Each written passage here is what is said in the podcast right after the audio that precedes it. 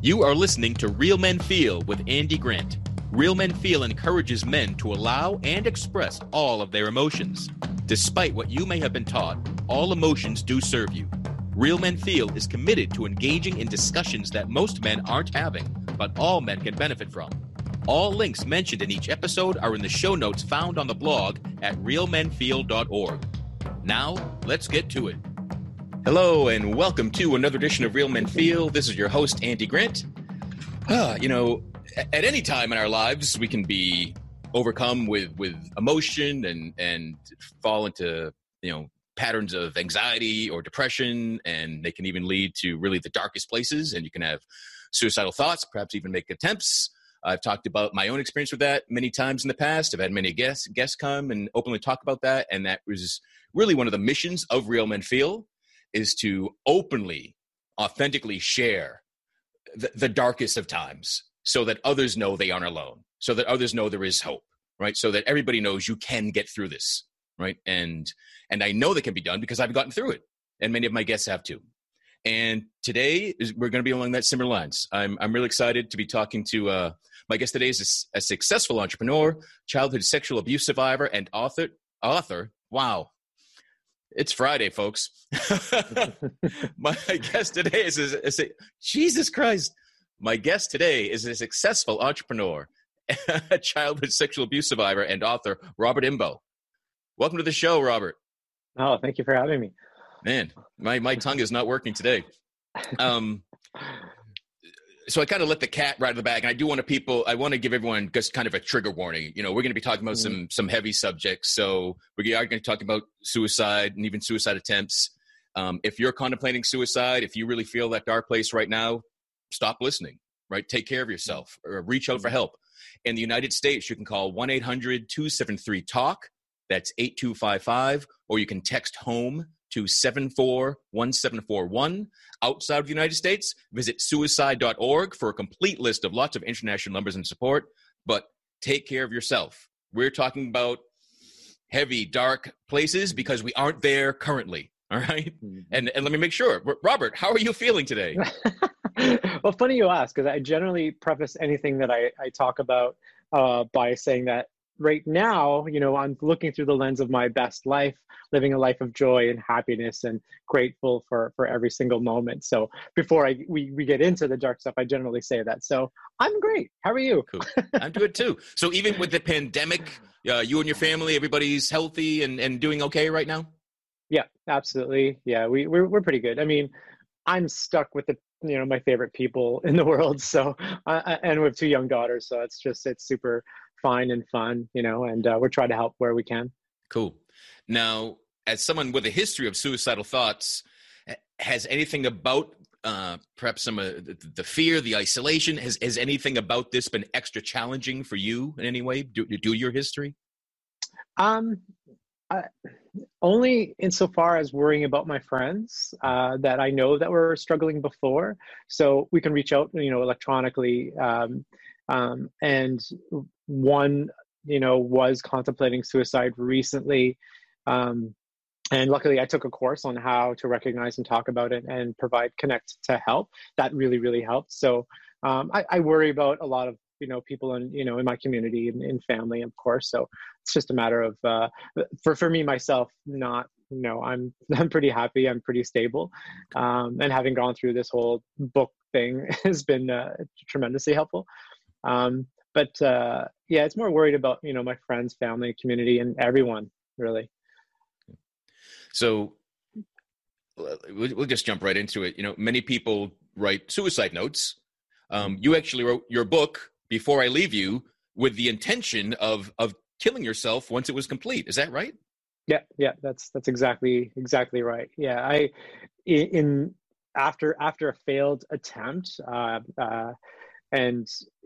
just not to get graphic, but I crushed my windpipe and I couldn't speak. And I just sort of turned to writing, and the writing was, was a secret goodbye. And, um, and for those who have experienced it, you know, you want to explain why, you know, death seems better than living, you know, cause it's, it's explaining the pain and like this, the pain, it's constant, it's chronic. I, I, I can't handle it anymore. So I really wanted to explain why. Um, and I also wanted, to, like from the practical aspect, I wanted to make sure the passwords got into the right hands. You know, I, I was uh, early stages of building a, what's becoming a pretty good company, and I had partners and I had staff and I had people that I didn't want to leave in a lurch um, more than, you know, their good friends committing suicide. You know, I just sort of just, you know, and this is what the book, the title was, Before I Leave You, I Have to Get This Stuff Done uh, and write this letter. So yeah, that's how it started. So it, it, it seems like a rather logical approach, like, oh, well, here, here are my steps and I've got to take care of this. And it, at, at one At what point during the writing process, or perhaps it wasn't even during the writing process, did you realize, you, you know what, I'm I'm actually not going to try to kill myself? Or you know, how did that It unfold? was, I mean, on, during the descent, it's a series of, you know, rock bottoms. Um, you know, uh, I turned to drugs and alcohol, you know, I in, in a, like Leaving Las Vegas style, uh, which is the story about. So I really wanted to just party my ass off and die. Um, I also discovered ecstasy, which was amazing. Life is good for those few hours, and then worse the following uh, few hours. Um, so, and I kept writing. Um, I think writing itself is a therapy, you know, at least it was for me. I was able to be vulnerable without being vulnerable to someone else. So, you know, I, I say the, you know, the, the pages knew my words and only the words knew how I felt. And um, that turned into more, um, more therapy. So I kept on doing it, and it, it, it you know, healing crept in. Mm-hmm. And there were other things, you know, I, I had a girlfriend at the time who I had brought down with me, but she brought us back up, you know, through, through meditation and through other avenues. So these little branches like crabgrass growing up uh, uh, that um, started to heal. And when I eventually shared my, what I was writing, um, it was my, my girlfriend at the time, now my wife, who said, you know, you can share this and this could help people. And that's when it kind of turned into um, uh, a book, an outward book.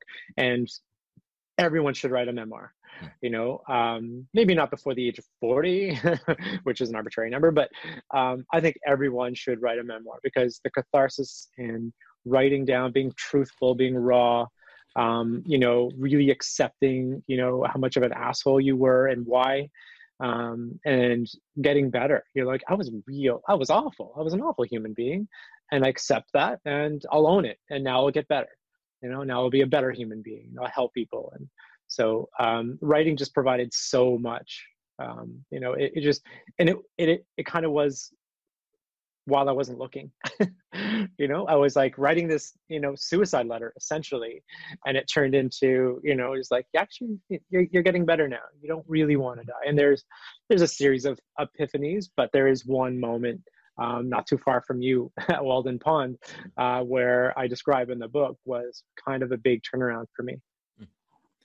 And and how long from when you started writing to when it was it felt complete? Uh, till it uh, probably about five, oh geez, writing.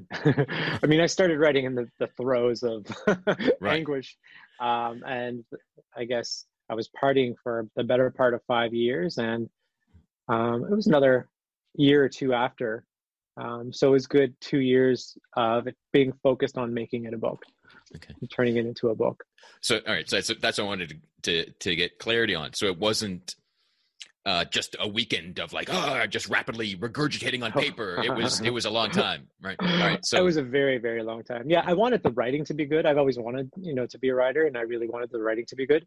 Um, my wife gifted me a memoir writing class, um, and it was a local award-winning author who was teaching it, uh, and I shared my book, and she said, wow, I you know I think you know this could be a really good book. She then became my editor and proceeded to destroy the shit out of it, um, but made it made it better made, made me better, you know, because how I wrote was how I felt, and some things I didn't recognize, and she just sort of brought them to light and really considered. I'm like, wow, this is how, this is how my thinking works. You know, William James once said, I'll tell you what I'm thinking when I can write it down. Right. And cause you really don't know what's in there sometimes. So uh, yeah, it was a long, arduous, painful, painful process. So you mentioned before you started writing, there was an attempt that you ended up with a, a crushed windpipe. Mm-hmm. Did, did anyone know about that? No, No, so no, you kept no one knew. No one knew that I was. Um, uh, I wanted to end my life. Nobody knew what was going on. There was a catalyst involved. Like something happened, and um, I hit it very well. And I, and I turned to partying. Right, so I'm high on drugs and alcohol, and so I, I'm living my best life. You know, from the perspective of social media, I was like, "Wow, this guy's rolling. He's he's doing a really good job. He's loving life." But it was that was my mask. Had Had you had that mask since childhood? Were, was were, were there depressive, suicidal thoughts at early ages, or only as an adult? No, I, I, there was a longing to die. Um, just to get into, I got, I'll get into it. I have to tell the backstory. I think just I, I, um, in the early stages of building this company, um, uh, a memory resurfaces of being raped as an eight-year-old boy. And that's what sent me spinning. And I was married, you know, to someone I adored. And um, it left me catatonic for a couple of days. And uh, ultimately I just sort of, I couldn't deal with it. I couldn't deal with it at eight, which is probably why it kind of like was repressed somewhat. Um, but um, I decided to end my life, left my wife, started doing drugs and alcohol, just partied uh, as my, and tried to spend all of my money just to get rid of it. No reason to, to, to live it, to, to have it. Um, so that's, yeah, that, that's how it started anyway. And that, was when one as soon as I left my wife, uh, that's when the first attempt uh, took place, and I had decided subsequent attempts as well. And so, what age was that when you had that that that memory thirty, flash? Thirty-eight. thirty-eight. So it was uh, it was thirty years. Yeah. And looking back, just to get back to circle back to your original question, um, looking back, the, it was always there. So the, the, it was I had addictions to almost anything throughout my life. Uh, the The biggest one was work. I was addicted to to definitely workahol, uh, workaholism, um, and built businesses, and you know was outwardly very successful, but my relationships were shit. I I still wanted to die. You know, I checked all the boxes of stuff, the house, the cars, all that stuff, um, but the longing to die never never uh, subsided, and then I realized why. Yeah. Mm-hmm. And that's something I only realized writing the book. Yeah. Cool. Yeah. Um... Your story resonates strongly with me and a lot of other men that I've talked to. So I was sexually abused at like age five, and I didn't remember. I wasn't conscious of it till like age twenty.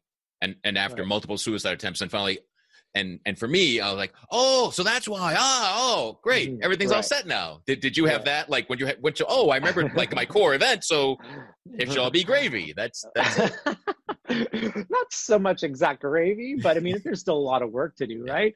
Yeah. I mean, it's it's and I realized it's not something you deal with and put away. It's something you integrate, um and but you can use that power for good, and like you like you are on your platform, right, doing really important work, what you're doing. So um you use it to your advantage, but it's still there. It's still shitty. You still look back at that five-year-old or eight-year-old and say, fuck. You know, how can someone do that? And then I went, I mean, I, I went to therapy too. I, you know, I found someone that, um, and I, I interviewed a bunch of therapists, and I, I describe it in the book. I just was full of shit pretty much, and wanted to see if anyone would, you know, call me on it. And one woman did. This woman with like two PhDs was, you know, uh, much, much smarter than I. She's like, you know, this is really expensive. You're just gonna be full of shit the whole time.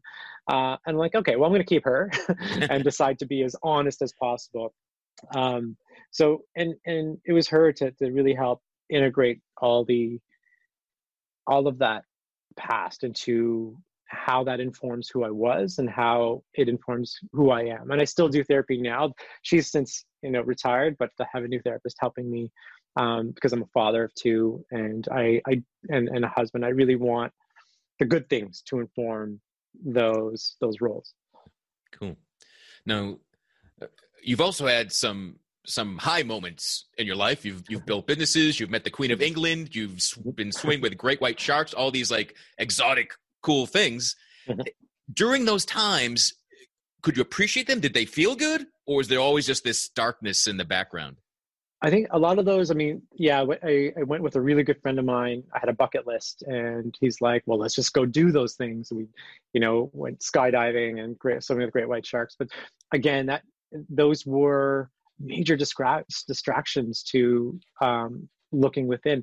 And yeah, they felt great. I mean, yeah, I mean, it's adrenaline, you know, the, the right molecules are pumping, you know, pumping. Like, I think um, they, they felt good in the moment. And yeah, meeting the Queen is a weird thing that uh, I did through a, a charity organization that I was on the board um, of. So yeah, I mean, those things definitely felt good in the moment, but they were just like chasing that high. Yeah. Mm-hmm. And so that was before I knew. Oh, okay. So you mentioned having a bucket list. So it wasn't, was it a traditional bucket list of things I want to do, or a bucket list before I die? No, this is a bucket list. Like, yeah, I mean, it was just the things to do before okay. I knew. Um, yeah. And yeah, no, the book was the other, the real bucket list, I guess. This is things I need to do before I kill myself. Mm-hmm. You mentioned multiple attempts. Had you been someone that, that wrote notes and left messages for those, for those attempts that, that did not succeed?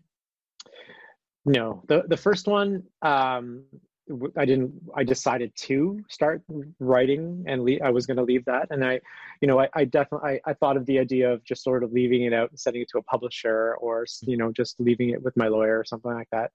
Um, and the other attempts were, I was too high. I was just, and I was trying to overdose, and, and yeah, yeah, there's, I described one at um, uh, E D C, one of the biggest raves in the world. And, and I was just trying, and something happened that ended the event abruptly.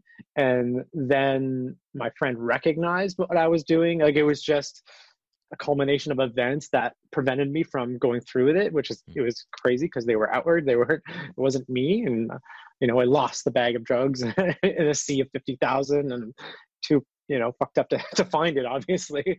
So it, it was, uh, so all these other attempts, I didn't really leave any, any note. They were yeah. like, and I think people would have been shocked unless they found what I was writing. Yeah. So you, in the moment, as kind of life is conspiring to keep you alive, could, could you, did, could you accept that? Could you see it that way? Or it's just like, oh, I'm an idiot and I can't even do this right? Or like, how is yeah, that? No. Yeah. Every time I failed was, uh, now I'm one of those, either I'm incompetent or this is a pathetic, you know, call for attention. And I hated myself even more. And there I was just frustrated. At that point, I was just frustrated. And like, they're physically carrying me out of the event, and I'm in the backseat of this car with this stuffed Care Bear, um, which I've written an essay about. Um, and uh, I'm waiting for my next opportunity. And I was just sort of like, as much as I could, you know, because I wasn't as lucid as you can imagine, but I was just sort of like, I need to get more. And, and I want to finish the job. I'm trying to freak out and trying to, you know, yeah, not draw attention to it. So did, did, So you sound like you had a, a pretty extensive period of, of self-destructive behavior. Did did anyone in your um, circle of friends or family see this as suicidal? Uh, no, I think there were a few people. My sister was worried about me. There were uh, my ex was actually worried about me, and um, but most people chalked it up to, oh, he's just indulging a little too much, and you know, we'll step in if we see a problem type thing. My my. My ex actually reached out to a friend of mine, um, and he was just like, no, no, he's fine. He's fine. Don't worry about it. Like, I'm sure, I'm sure he'll do okay. He was kind of being like the friend to keep her out of my life, kind of being protective of me, but not knowing what was really going on. You were consciously wishing you were dead. Yeah. And doing things to, to make that happen. Mm-hmm. Having lived through that, is there anything that you wish someone had said? Like, could someone have like pulled your, could, was there a connection that could have stopped it earlier? You know, in, in the course um, I, I took to, to recognize it, it you know, uh, the first thing is, is to say it out loud. Right. And no one would ever say it out loud. I don't know if I would have been receptive. I don't think I would have been at that, at that time. Um, uh, maybe, I mean, the therapist did bring it up, and, and she had this whole thing with every time you have these catastrophic, uh, catastrophic thoughts, write down how you're feeling. Um, and she was uh, in support. If I wanted to do uh, ecstasy, she's like, yeah, you know, if you need to do it, do it. But before you do it, write down what you're thinking, what's leading you to, to this, which is part of her genius, right? You start doing that. You're like, okay, before I have to write this down for my fucking therapist. And I start writing this down. I'm like, oh, do I really want to take ecstasy right now? And, you know, and just like, it's not fun if I'm allowed, right? Like, so, you know, a few times uh, I didn't, I chose not to, and I just, you know, either went to bed or, or you know, had some wine or something. Um, so yeah, I, I, I, in those, in those moments, that's, uh, they, I, I, I couldn't recognize where, what the source was. Yeah. Cool. Yeah. I, uh, there were so many parallels between your experience and my experience, and I'm sure mm-hmm. countless other men as well. Um, now that I've said that, I don't know why I said that. Well, the big thing, like when I was, and I started doing research because I really wanted to understand repressed memory because, you know, um, kid of the eighties, I, I didn't really respect it. I didn't really, I'm like, well, is that really a thing? And looking into the memory wars, and there was a whole, because it, it is a, it was a controversial topic back in the eighties and early nineties. And it, it, yeah, it culminated into what they call the memory wars, but they found that therapists were sometimes leading their, their clients down that road. Um, that wasn't my experience. Um, and, but, and, and I only talk about my experience in the book, obviously, but I, I realized that the memory was there a little bit. Like I knew someone was in that room. I knew something didn't happen, or or something happened that affected me that wasn't right. Because we know that, right? Intrinsically, we know as, as kids that, you know, this isn't right. We know that. Um, and where was I going with this? like, it, you got, it's spreading. It's catchy. Too many parallels. Um, yeah. yeah I, So, so I, I, saying, I knew the, I knew it, it informed who I was. Like yeah. I, I saw, uh, I have all my report cards, and I see, you know, happy go lucky, responsive, you know, uh, enjoys being here, to unresponsive, daydreams, doesn't do his work, you know, and it's really, it's just shocking to see these uh, pairs of um, uh, report cards. Yeah.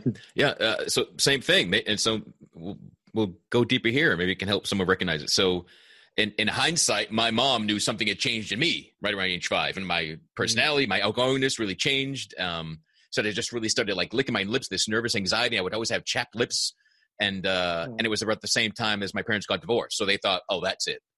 Um, but it was at, at the time my parents were divorcing, a neighbor started molesting me, and um, and and I thought, again, I didn't didn't know this at the time. Mm-hmm. Uncovered that I thought that if if I told anyone about this, I would be the next man to be kicked out of the house.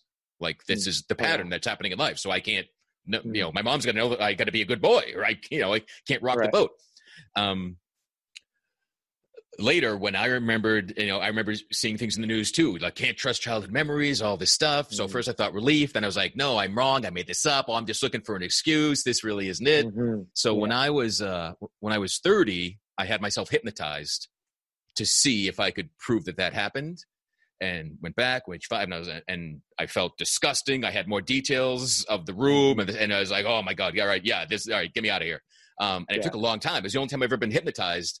And they're like, "Okay, you're back," and I'm like, "I feel freaking disgusting. Like, I mm. am I really back? Like, I, I, I, it was gross." And she had to talk to me for like forty minutes, just, you know, what color is that lampshade, and just really helping me get right. present yeah. and just fill my senses like with mm-hmm. with what's now. Um, but yeah, so I, uh, I boy, I. I, I guess all the sort of, you know, false memories, real memories, you know, it, I guess there's truth in all sides, like every, but, but yeah, it, it's a, a tremendous disservice to have anyone having a recollection, having that sudden flash of memory of some, some abusive situation that then, you know, we turn it and, and question yeah. ourselves even more. And, you know, yeah. it's another reason to beat ourselves up and think that we're a loser right. and can't do anything right. And yeah, mm-hmm. so uh, not and, good. But... And part of us th- doesn't want it to be true. Yeah. You know? uh, yeah. And for men, especially, yeah. right? Oh, yeah. You know, this is, you know, this we, we, we definitely don't want it to be true when we look back uh, at that. I describe um, the recovery as I had a blurry old photograph, and then now I have a four K full length movie. You know, playing like, and I just like you described, you can see the room, and I knew the smells, and I knew how I responded, you know, and I don't didn't respect how I responded, like all, all these awful, awful uh, uh, memories that are now that we have to re- reintegrate. Yeah.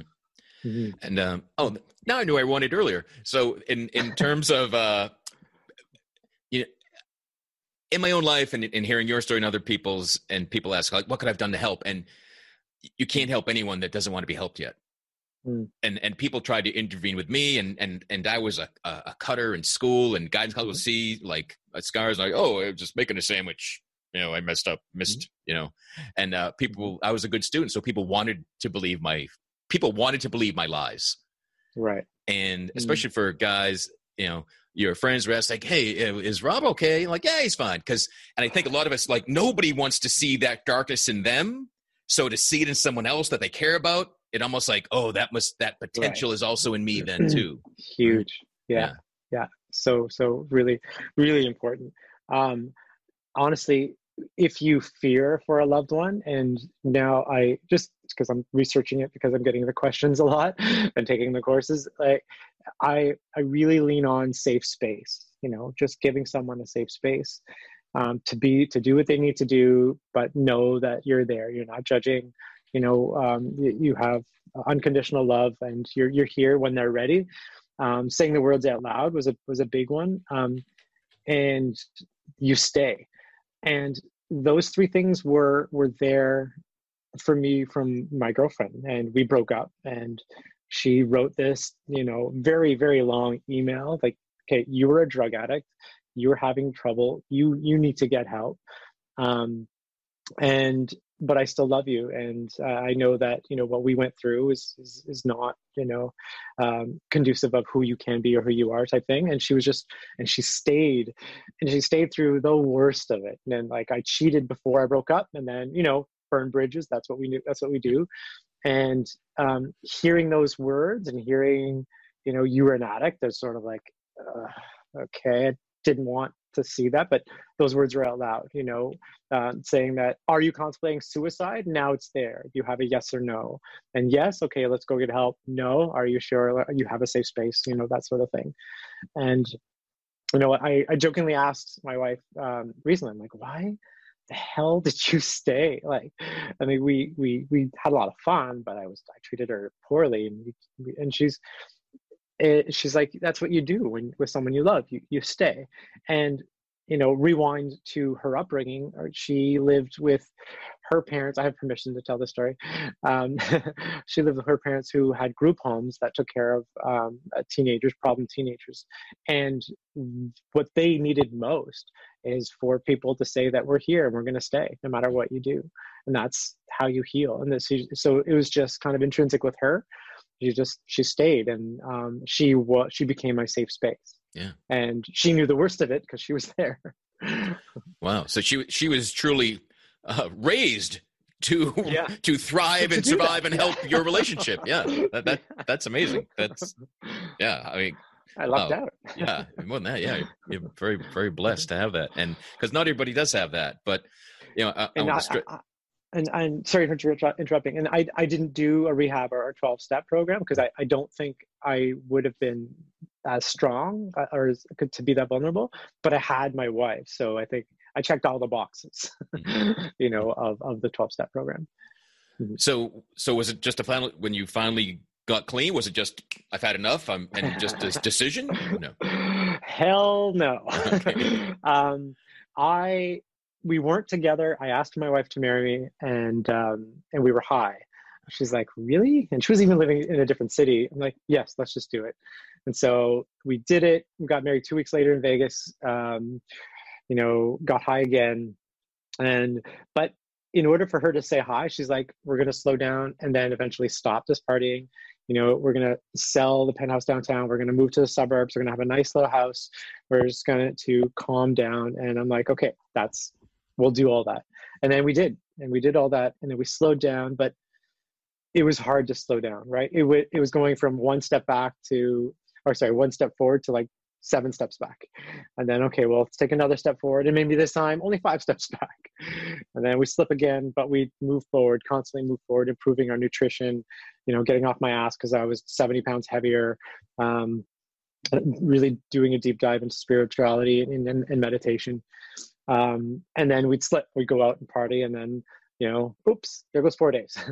um, but then it was less and less. And, you know, we lived in the suburbs, so less people would come to visit us.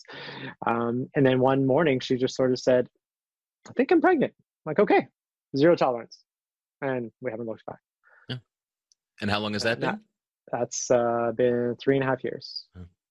Yeah. Cool. So you you mentioned a couple of times of of of what finally was enough is enough, and you know I'm going to reclaim my life, and I am going to live. Um, it, it sounds like you mentioned it was a, a a series of like rock bottoms, and then and one harder rock bottom than others. So like, so it, it was there one. What was the series or one thing that finally said, "All right, I've I've got to make a change. I'm gonna I'm gonna live, and I've got to make a change to make that happen." Yeah. Well, I mean, there's two. There's one when we, I went to, to Walden, um, um with my girlfriend. I, I had decided I wanted to go alone, but she wanted to come. She tagged along. We weren't together, but she was like, can I come? I'm like, okay. So we drove for six days and we drove down to Walden, and, and, and as I'm driving, you have a lot of time to contemplate. Right. Um, and I actually drove back to the building where, uh, I, I was raped, and it, it was gone. It was gentrified. So this like shitty apartment building was gone. And so it was like, it was really strange. I'm like, this is where it happened, you know, and I describe it in my book. My ground zero now has a Starbucks. Perfect.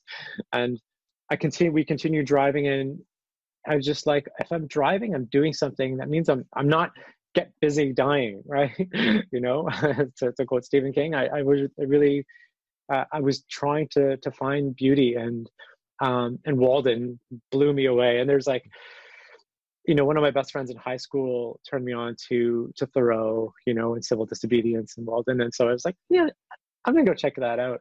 And sitting in his cabin, and we listened to his audiobook, and, and um, yeah, literally just bathing in that pond. I'm like, I, I, I really, really want to live. Like, I wouldn't be doing this if I didn't want to live. Um, and I, I, I'm... I had written a lot in for that that goodbye, which was almost like an apology, a series of apology essays. Um, and that's when I, I decided to share what I was writing and what I was planning with uh, with my girlfriend. And that's that was the big one. The second one was obviously being pregnant.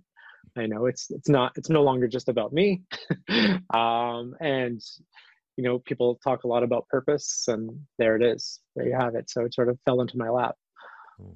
So that that moment of of thinking to yourself, realizing I really want to live, had was that the first time you thought that?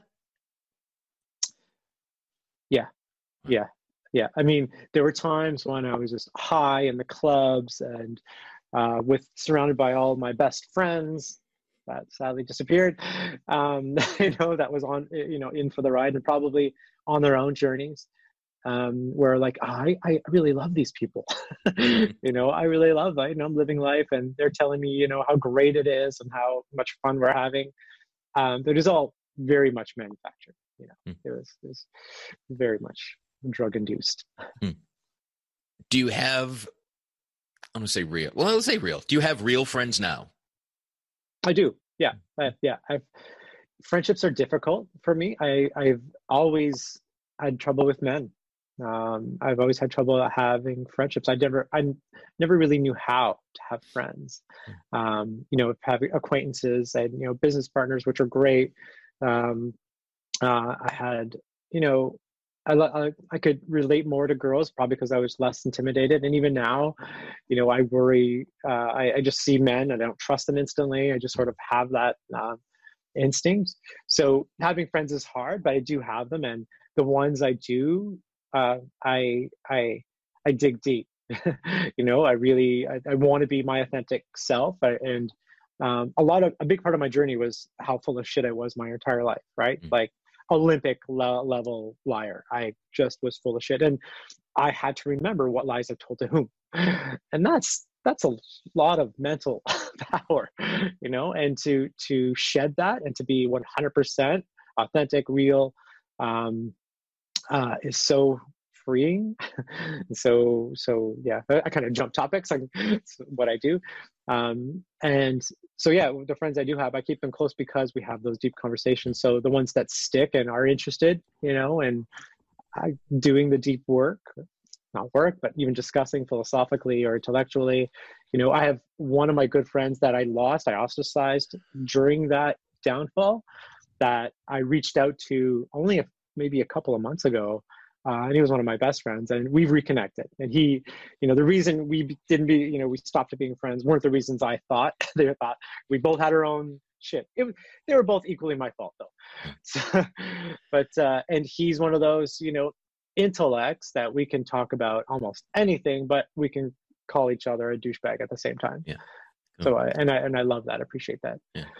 I mean, it only makes sense that, again, how do I make friends? If you've always been, uh, living behind a mask, if you've always been altering your own feelings, you've been covering them all up, you're, you know, it's been fake yeah. Robert interacting with people. Yeah. So yeah, I mean, and, and that's, that's the, the life context I created with partying, yeah. right? I mean, I'm going out getting bottles and people come, uh, there's free alcohol, there's free real estate, there's beautiful girls, like though that's the life context. So trying to stop that means I'm giving up friendships either I thought were, were real um, or um, I knew weren't.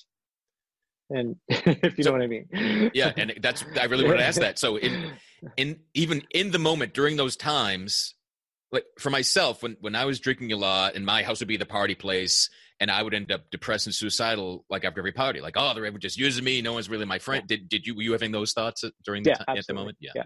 I did, I did amass a really good crew at the time where um, some were equally or more successful and, and bringing, you know, contributing more um, in, in various ways. And I did make some good friendships that way. Um, then I destroyed those friendships in my behavior. So it, it it's amazing to me with kind of the, the highlights of the lowlights as you're describing them, that you could be successful, that you could build a business and keep things functioning. How, how, how did your life stay on the rails? uh, well, I mean, the downtime. So when I'm not partying, you know, uh, the, Mondays were the worst, obviously. Uh, Tuesday, Wednesday, Thursdays, you know, um, I no longer have to look at what I just did, and I certainly don't have to look within. So, you know, if I if I can get, you know, sixty, eighty hours out of those days, then I would, you know, uh, that's all I would do. I would just work. And, you know, obviously not denying that I was becoming less and less effective. At first, you know, I wouldn't, I would only do drugs in Las Vegas, and I didn't want to be seen because I was on, I was on boards of charities. Um, uh, and then it trickled into Montreal, which is a two hour drive from Ottawa, um, and a big party place.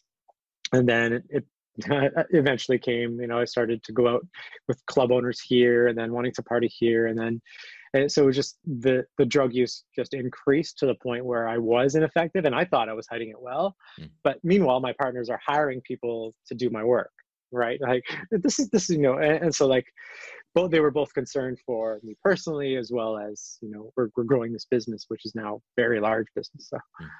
Mm. Mm-hmm. Cool. So you still have the business that you built during the rocky times, are, it still exists. It made it.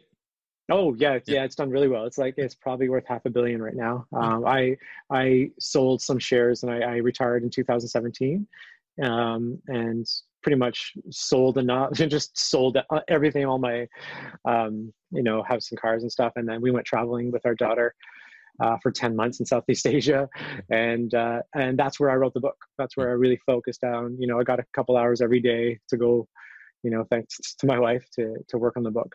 Cool. Mm-hmm. So, so what sort of things do you do today to maintain your mental health? Um, I, I really did a deep dive into Buddhist practice, uh, which is, you know, Southeast Asia is a lot of Buddhist countries. um, uh, I, you know, I, I meditate, I, I, we did nutrition certifications, so we would just eat really, really well. Get off my ass and work out. Uh, even now, um, you know, we, we have like a storage space, and, you know, I used to go to the gym, and now I just sort of bought a bench, bought some weights, because I need to need to do something for, definitely for the mental health.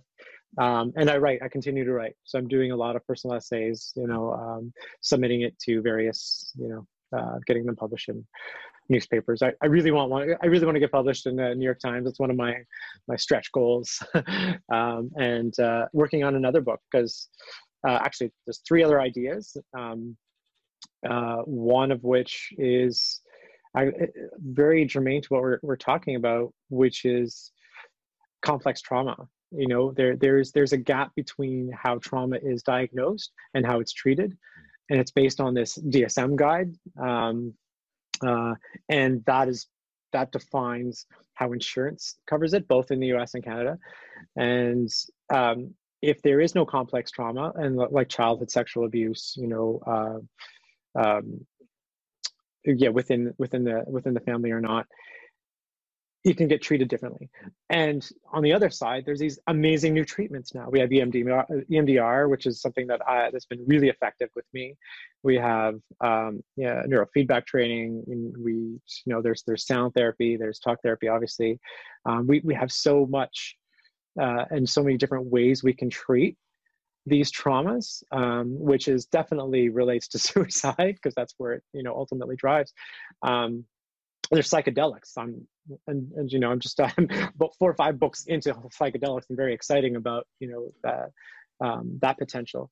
So really reconciling how we diagnose to how we treat is something we need to change laws. Uh, we need to change. We need to get into that, you know, D S M guide so we can properly treat, you know, um, people who struggle with mental health. So you mentioned a few times, you know, covering up and, and not know how to have friends, not how to be authentic. And especially as a man, it makes all navigating this mm-hmm. even more difficult.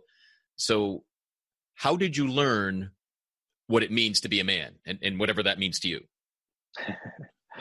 um, I mean, I, I witnessed a lot uh, with my father um, and which, you know, the good and the bad. So, you know, mom left dad when I was eighteen months from, you know, and there was abuse there. And, but I would, I would go see him. I'd live six hours away, but I'd see him on summers and, um, uh, and Christmas. And, you know, I, you know, I revered him. I thought, you know, he was a successful businessman, um, and, uh, very, you know, very well-spoken, very intelligent. Um, um, but, you know, in, in the background, which I don't know if I saw it consciously or subconsciously, but, you know, there was abuse, there was cheating, um, you know, and that's my role model. Right. So, uh, and the rest would be, would be television. Right. So that would inform, cause I, there was no, no, nobody to sit me down to say, this is what a man is, but it's all going to be television. Right. You know, I'm definitely a Sesame Street child. So, um, and, yeah, all those eighties and nineties shows. I just watch cop dramas. I'm like, they're either, yeah, either the the assailants or the, you know, the the alcoholic police officers, you know, detectives. So, yeah, that that's essentially where I learned how to be a man before all this. Is what you absorbed and modeled, did it serve you in any way, or did it set you up for kind of the the worst experiences that you you've you've had? Uh, definitely the worst, definitely the worst, because I, I didn't know how to navigate relationships. Um, and uh, I, got, I was never abusive or anything, but, uh, well, not physically, but I, th- I definitely think like my humor, you know, just very disparaging, very, um, uh, uh, you know, anti-feminine, right? Just sort of seeing them as a, seeing women as, you know, lesser. Like, I think that was just in, in my mindset. Um, uh, And I hated that. I hate that. And I hate that now. And I, I, as I became more aware of it, I'm definitely more, more sensitive to it. And I live with a house full of women now. So I definitely have, you know, some, some good referees to call me out on it. Um, and I certainly don't want to be that way as a father, you know, and I want, you know, my daughters to be empathetic and fierce and, you know, have their own strengths. Um, so, and, and empowered.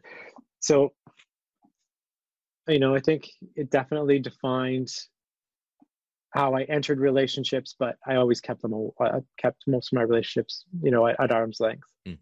Cool. So, uh, based on your experience so far, um, ra- raising your, your daughter and, and your experience being raised by, by parents, uh, what do you think makes a great dad? uh, for me, I mean, safe, I go back to safe space. Right. You know, if my daughters come out, you know, as gay or trans or whatever, they are going to know that they have a safe space. They know I'm going to love them unconditionally and support them. Um, and I'm going to let them fall, but be there when they get up. Right. Like, I'm not going to trip them. um, but, you know, because I want them to overcome their own adversity, and adversity has a way of finding everyone. Um, but I want to know that, you know, they, they can rely on me. You know, I, my, my eldest is three. And like, even when she was growing up, she was trying to like climb on this couch. And I sit back and watch her climb. And, you know, the worst she can fall is maybe, maybe less than a foot. And my mother walked into the room. She's like, you, you going to help her? I'm like, no, she, she, she'll get, she'll get it.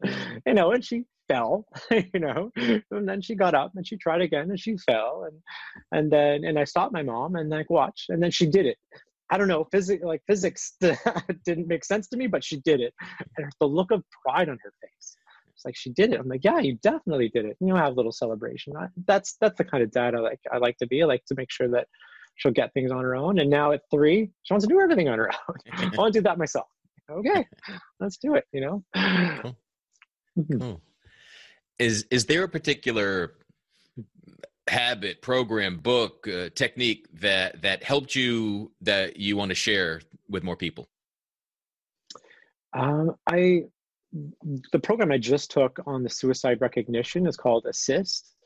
And um, it's, there was a subcategory, and it's, it's, it's actually twenty bucks right now. Um, and it's usually much more. I'll, I'll send you the link. I don't know if you want to put it in the show notes as well. Sure.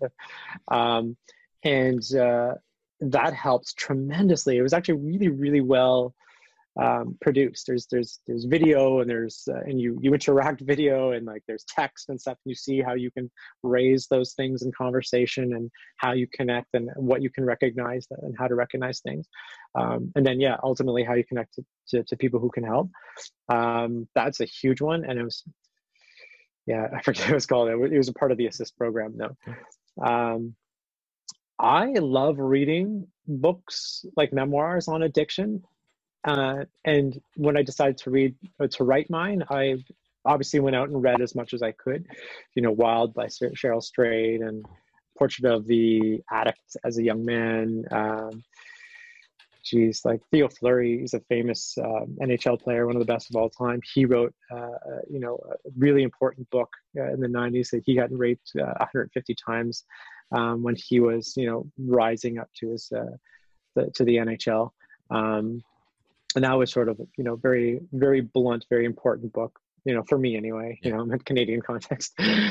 uh, um, and so, I mean, I mean, there's those, those types of books.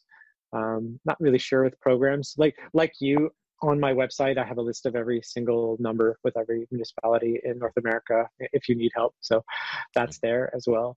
Cool. Uh, I like that you did that. You had, you, you actually started that with that conversation. I love that. Yeah. Yeah. Um, But yeah, I mean, those books, there's a lot of books I can, I can rhyme off. I don't want to give too many.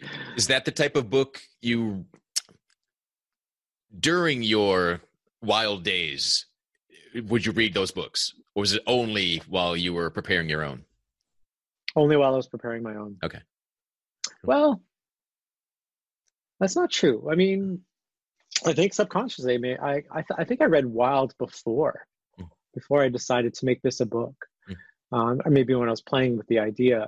Um, uh, but I, I mean, there, there are always those interesting stories. And my book, you know, it really gets into, you know, the descent, but as much uh, is, is, is the healing, because there is no one thing. I think it's, it's a series of things, right? There, there's small fixes, and that you make habits that become more important.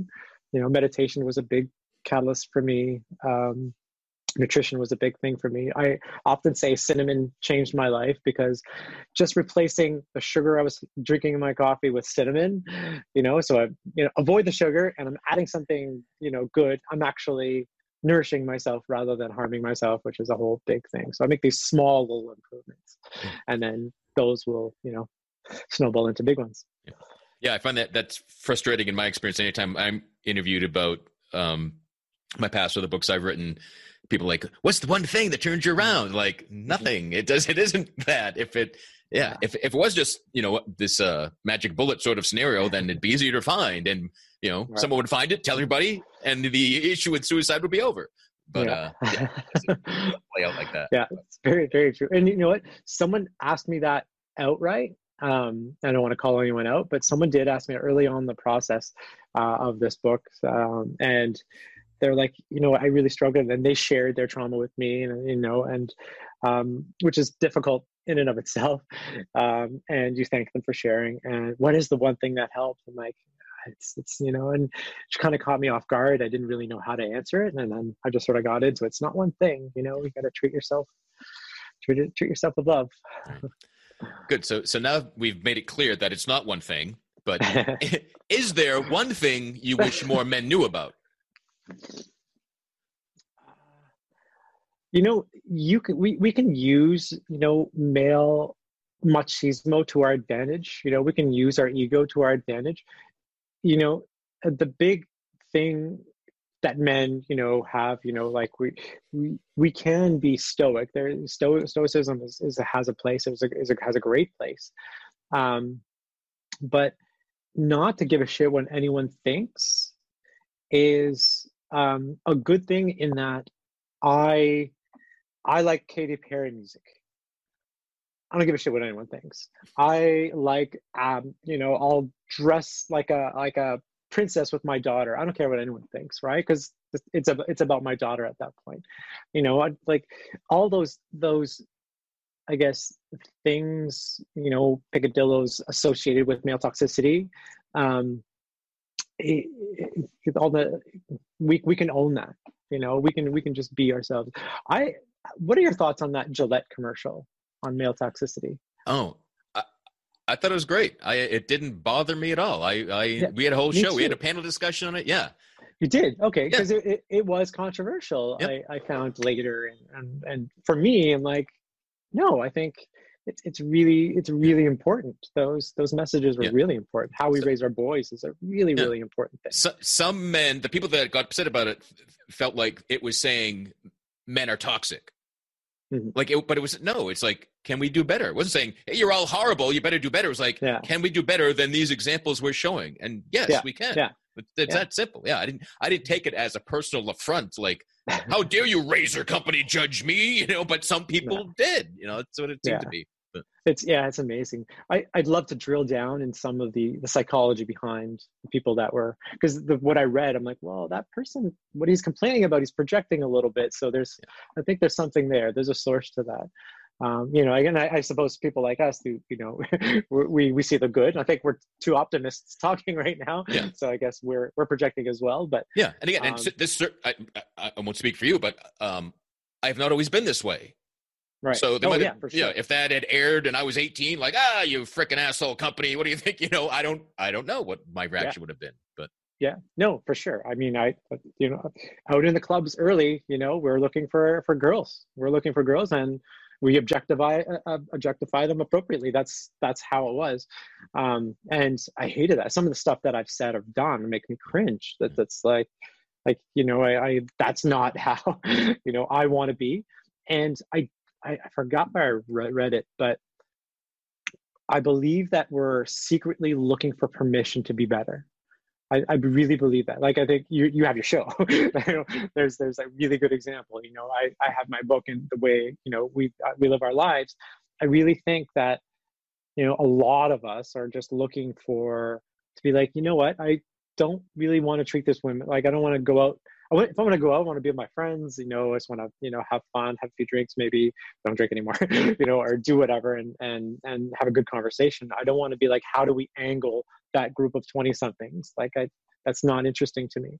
Yeah. And, but to say that in the moment, surrounded by four or five guys that are flexing and stuff. And yeah. like, and I boxed for fourteen years. Like, that was man, like that's the manly, manliest thing you can probably do, and is to get punched in the face, which I, I did a lot. Um, so I, I, and I let that go. And now I'm somewhat, I'm pretty much a pacifist. Like, I, I definitely adopted Buddhist practice. Like, I, you know, I don't even watch violent movies, you know, like I'm probably, you know, twenty-nine Marvel movies behind, I think. So I, I think I'm where very, like, I just, it's not interesting to me. So I, give myself permission to, like, you know, I, I want to watch what I want to watch, yeah. and whether you deem it feminine is not my concern. yeah. No, I think that's the the lure, the power of the the notion of the man box. And so yeah. you you and I've had I had the experience too. Like, I'm doing something that I feel conditioned I'm supposed to do. I'm telling I don't even like it. Why am I doing this? Yeah. But I'm going to do yeah. it because it's it's you know it it's that training. I like. Don't want to be judged as different or other or right. you know, not enough, not a man, all these sort of things that we're running through our heads all the freaking time mm-hmm. until like, yeah. that's part of the title of the show, until you realize that no, be, you know, I'm a man. Whatever I do means being a man. Yeah. And what, yeah, and exactly. these feelings, these thoughts, like this is life. This is my my emotions are telling me, yeah, this isn't for you. This I'm mm-hmm. I'm not feeling good doing this. So do fucking something else. Like wake yeah. up. Yeah. yeah. Cool. Yeah. Yeah, exactly. That's exactly. I think it's wired in. You know, we, we don't want to be ostracized from the tribe, but uh, we can choose our tribe now. So, yeah. Yeah. so we can cool. we, we can be our own tribe. Awesome, awesome. Um, in the process of writing the book or everything since it's come out, uh, what are you proud of? Um, when so. I talk a lot. Uh, when when I read Theo Fleury's book, I actually reached out to him. Um, he has like a website you can reach out. So I had a one-on-one. Uh, he did like a, an hour and a half FaceTime with me. It was awesome. Um, and he warned me of a few things, all of which came to fruition. Is say, you know, people are going to read it. People are going to share with you their trauma.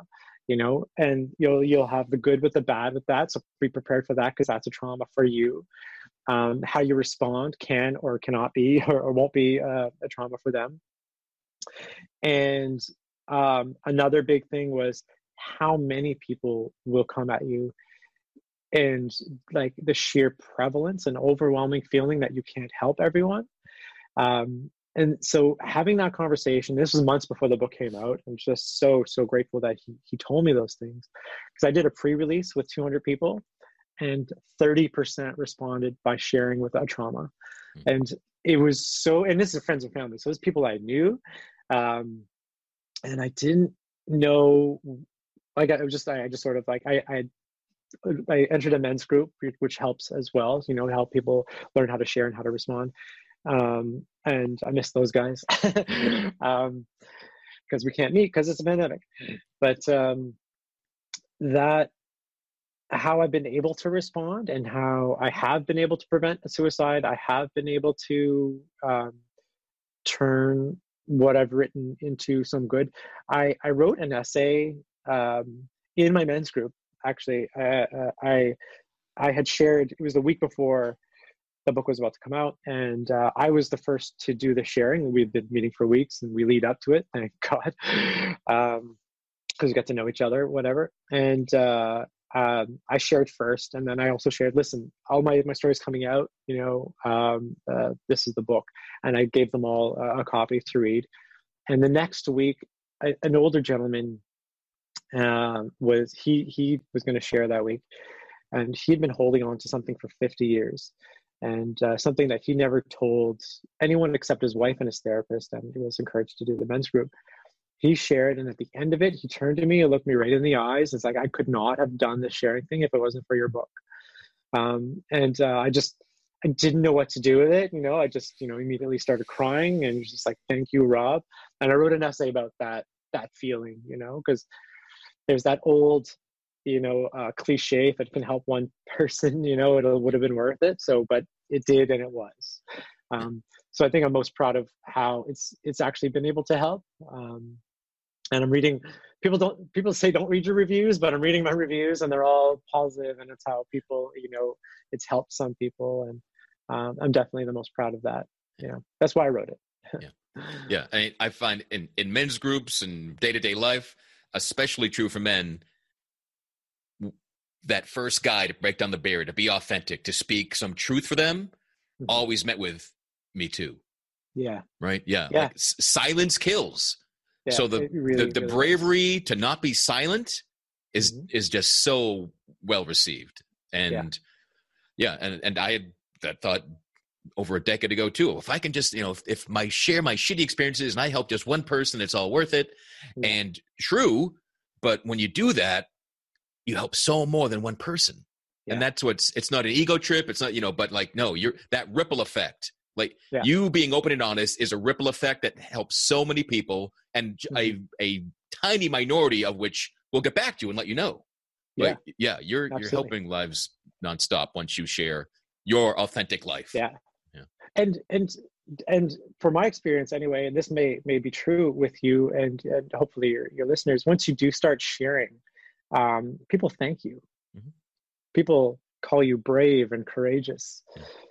That's that's another pill to swallow, right? We have to, and and I took that to therapy, and my therapist is like, you can integrate the good yeah. too, right? Don't don't just integrate the bad, you know, let's yeah. integrate the good and, and be okay with that. So, yeah. and, and definitely, because you mentioned ego trip, you know, just sort of accepting praise as well as criticism, you know, with yeah. gratitude and humility.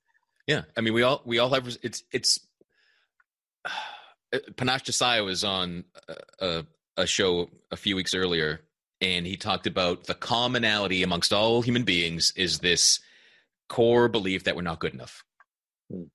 And yeah. so once you hear, once you stop drinking and drugging and wanting to die, and then people tell you, you're amazing. Oh, that's still not good enough. We'll come, we'll come yeah. back in another way. Like, no, no, no, please. And we, we have resistance to praise. We have resistance to, you know, we, we want to be our true authentic selves. And there's still all this residue of when someone sees that, that you still want to mm-hmm. shrink back a little bit.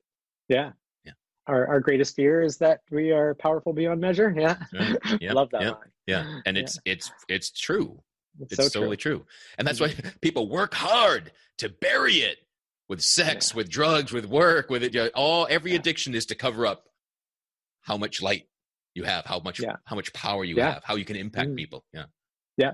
That's, and that's, that's why I turned to Buddhism really, because, and it's funny because I, I was brought up Catholic and then uh, recovered from that, and that was an angry atheist for a very long time, and turned to, you know, meditation as utilitarian. Hey, it helps me sleep and helps me not do drugs. And then like Buddhist practice is like, you have this, everybody has this uh, perfect Buddha nature, inner Buddha nature, which no matter what you've done in your life, you have a perfect person in, in there, you know, perfect soul in there. And then in studying that, reading Thich Nhat Hanh, living, uh, living Buddha, living Christ, and it's turned back to like Christianity, and it's how that, you know, you can um, become your best self through any any any faith. So it's kind of circled back to, you know, a Western Western thought. But uh, but that's what drew me in, is that that inner light. I'm like, ah, because a. Um, it's great to see yourself as that, but you can you can be hold yourself accountable. You don't have to worry about anything else. So um, to the good and the bad. Mm-hmm. Cool. Awesome. Um, I really appreciate uh, you being alive and, and sharing your experiences, uh, writing the book. I, I know uh, it is not easy, and I know it's a transformational process. So congratulations on coming through everything you've come through.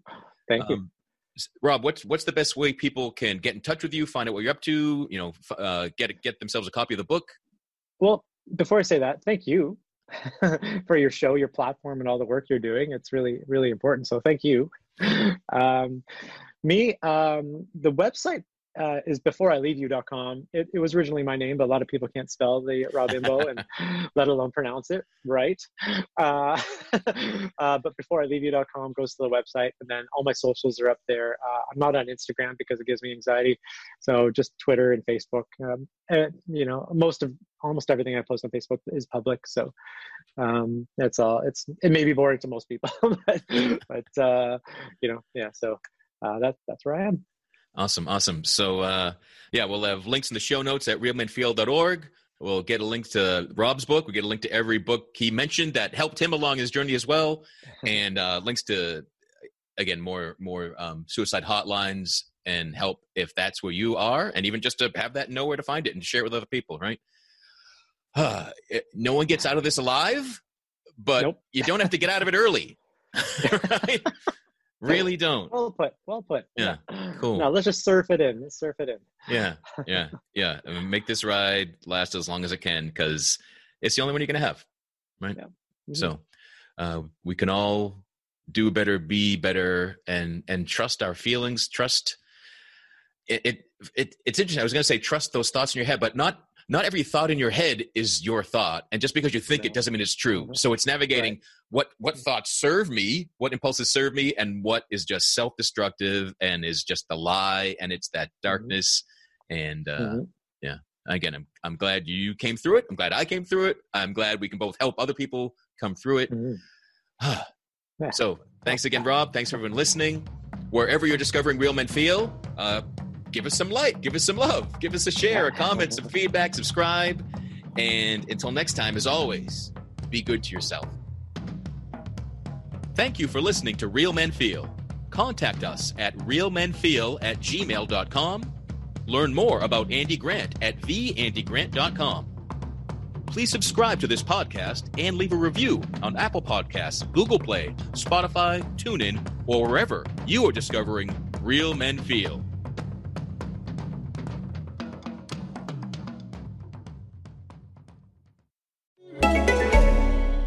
Is your prostate waking you up more often than your alarm clock? The fact is, the older you get, the more likely you'll have prostate problems, which can affect your everyday life. That's where Prostate Complete by Real Health comes in. Prostate Complete is the result of twenty years of experience as a leader in men's health. The powerful formula in Prostate Complete supports natural prostate function and reduced urinary urges for a better quality of life. Available at Walmart. Visit prostate one per day dot com for special offers. These statements have not been evaluated by the F D A. This product is not intended to diagnose, treat, cure, or prevent any disease.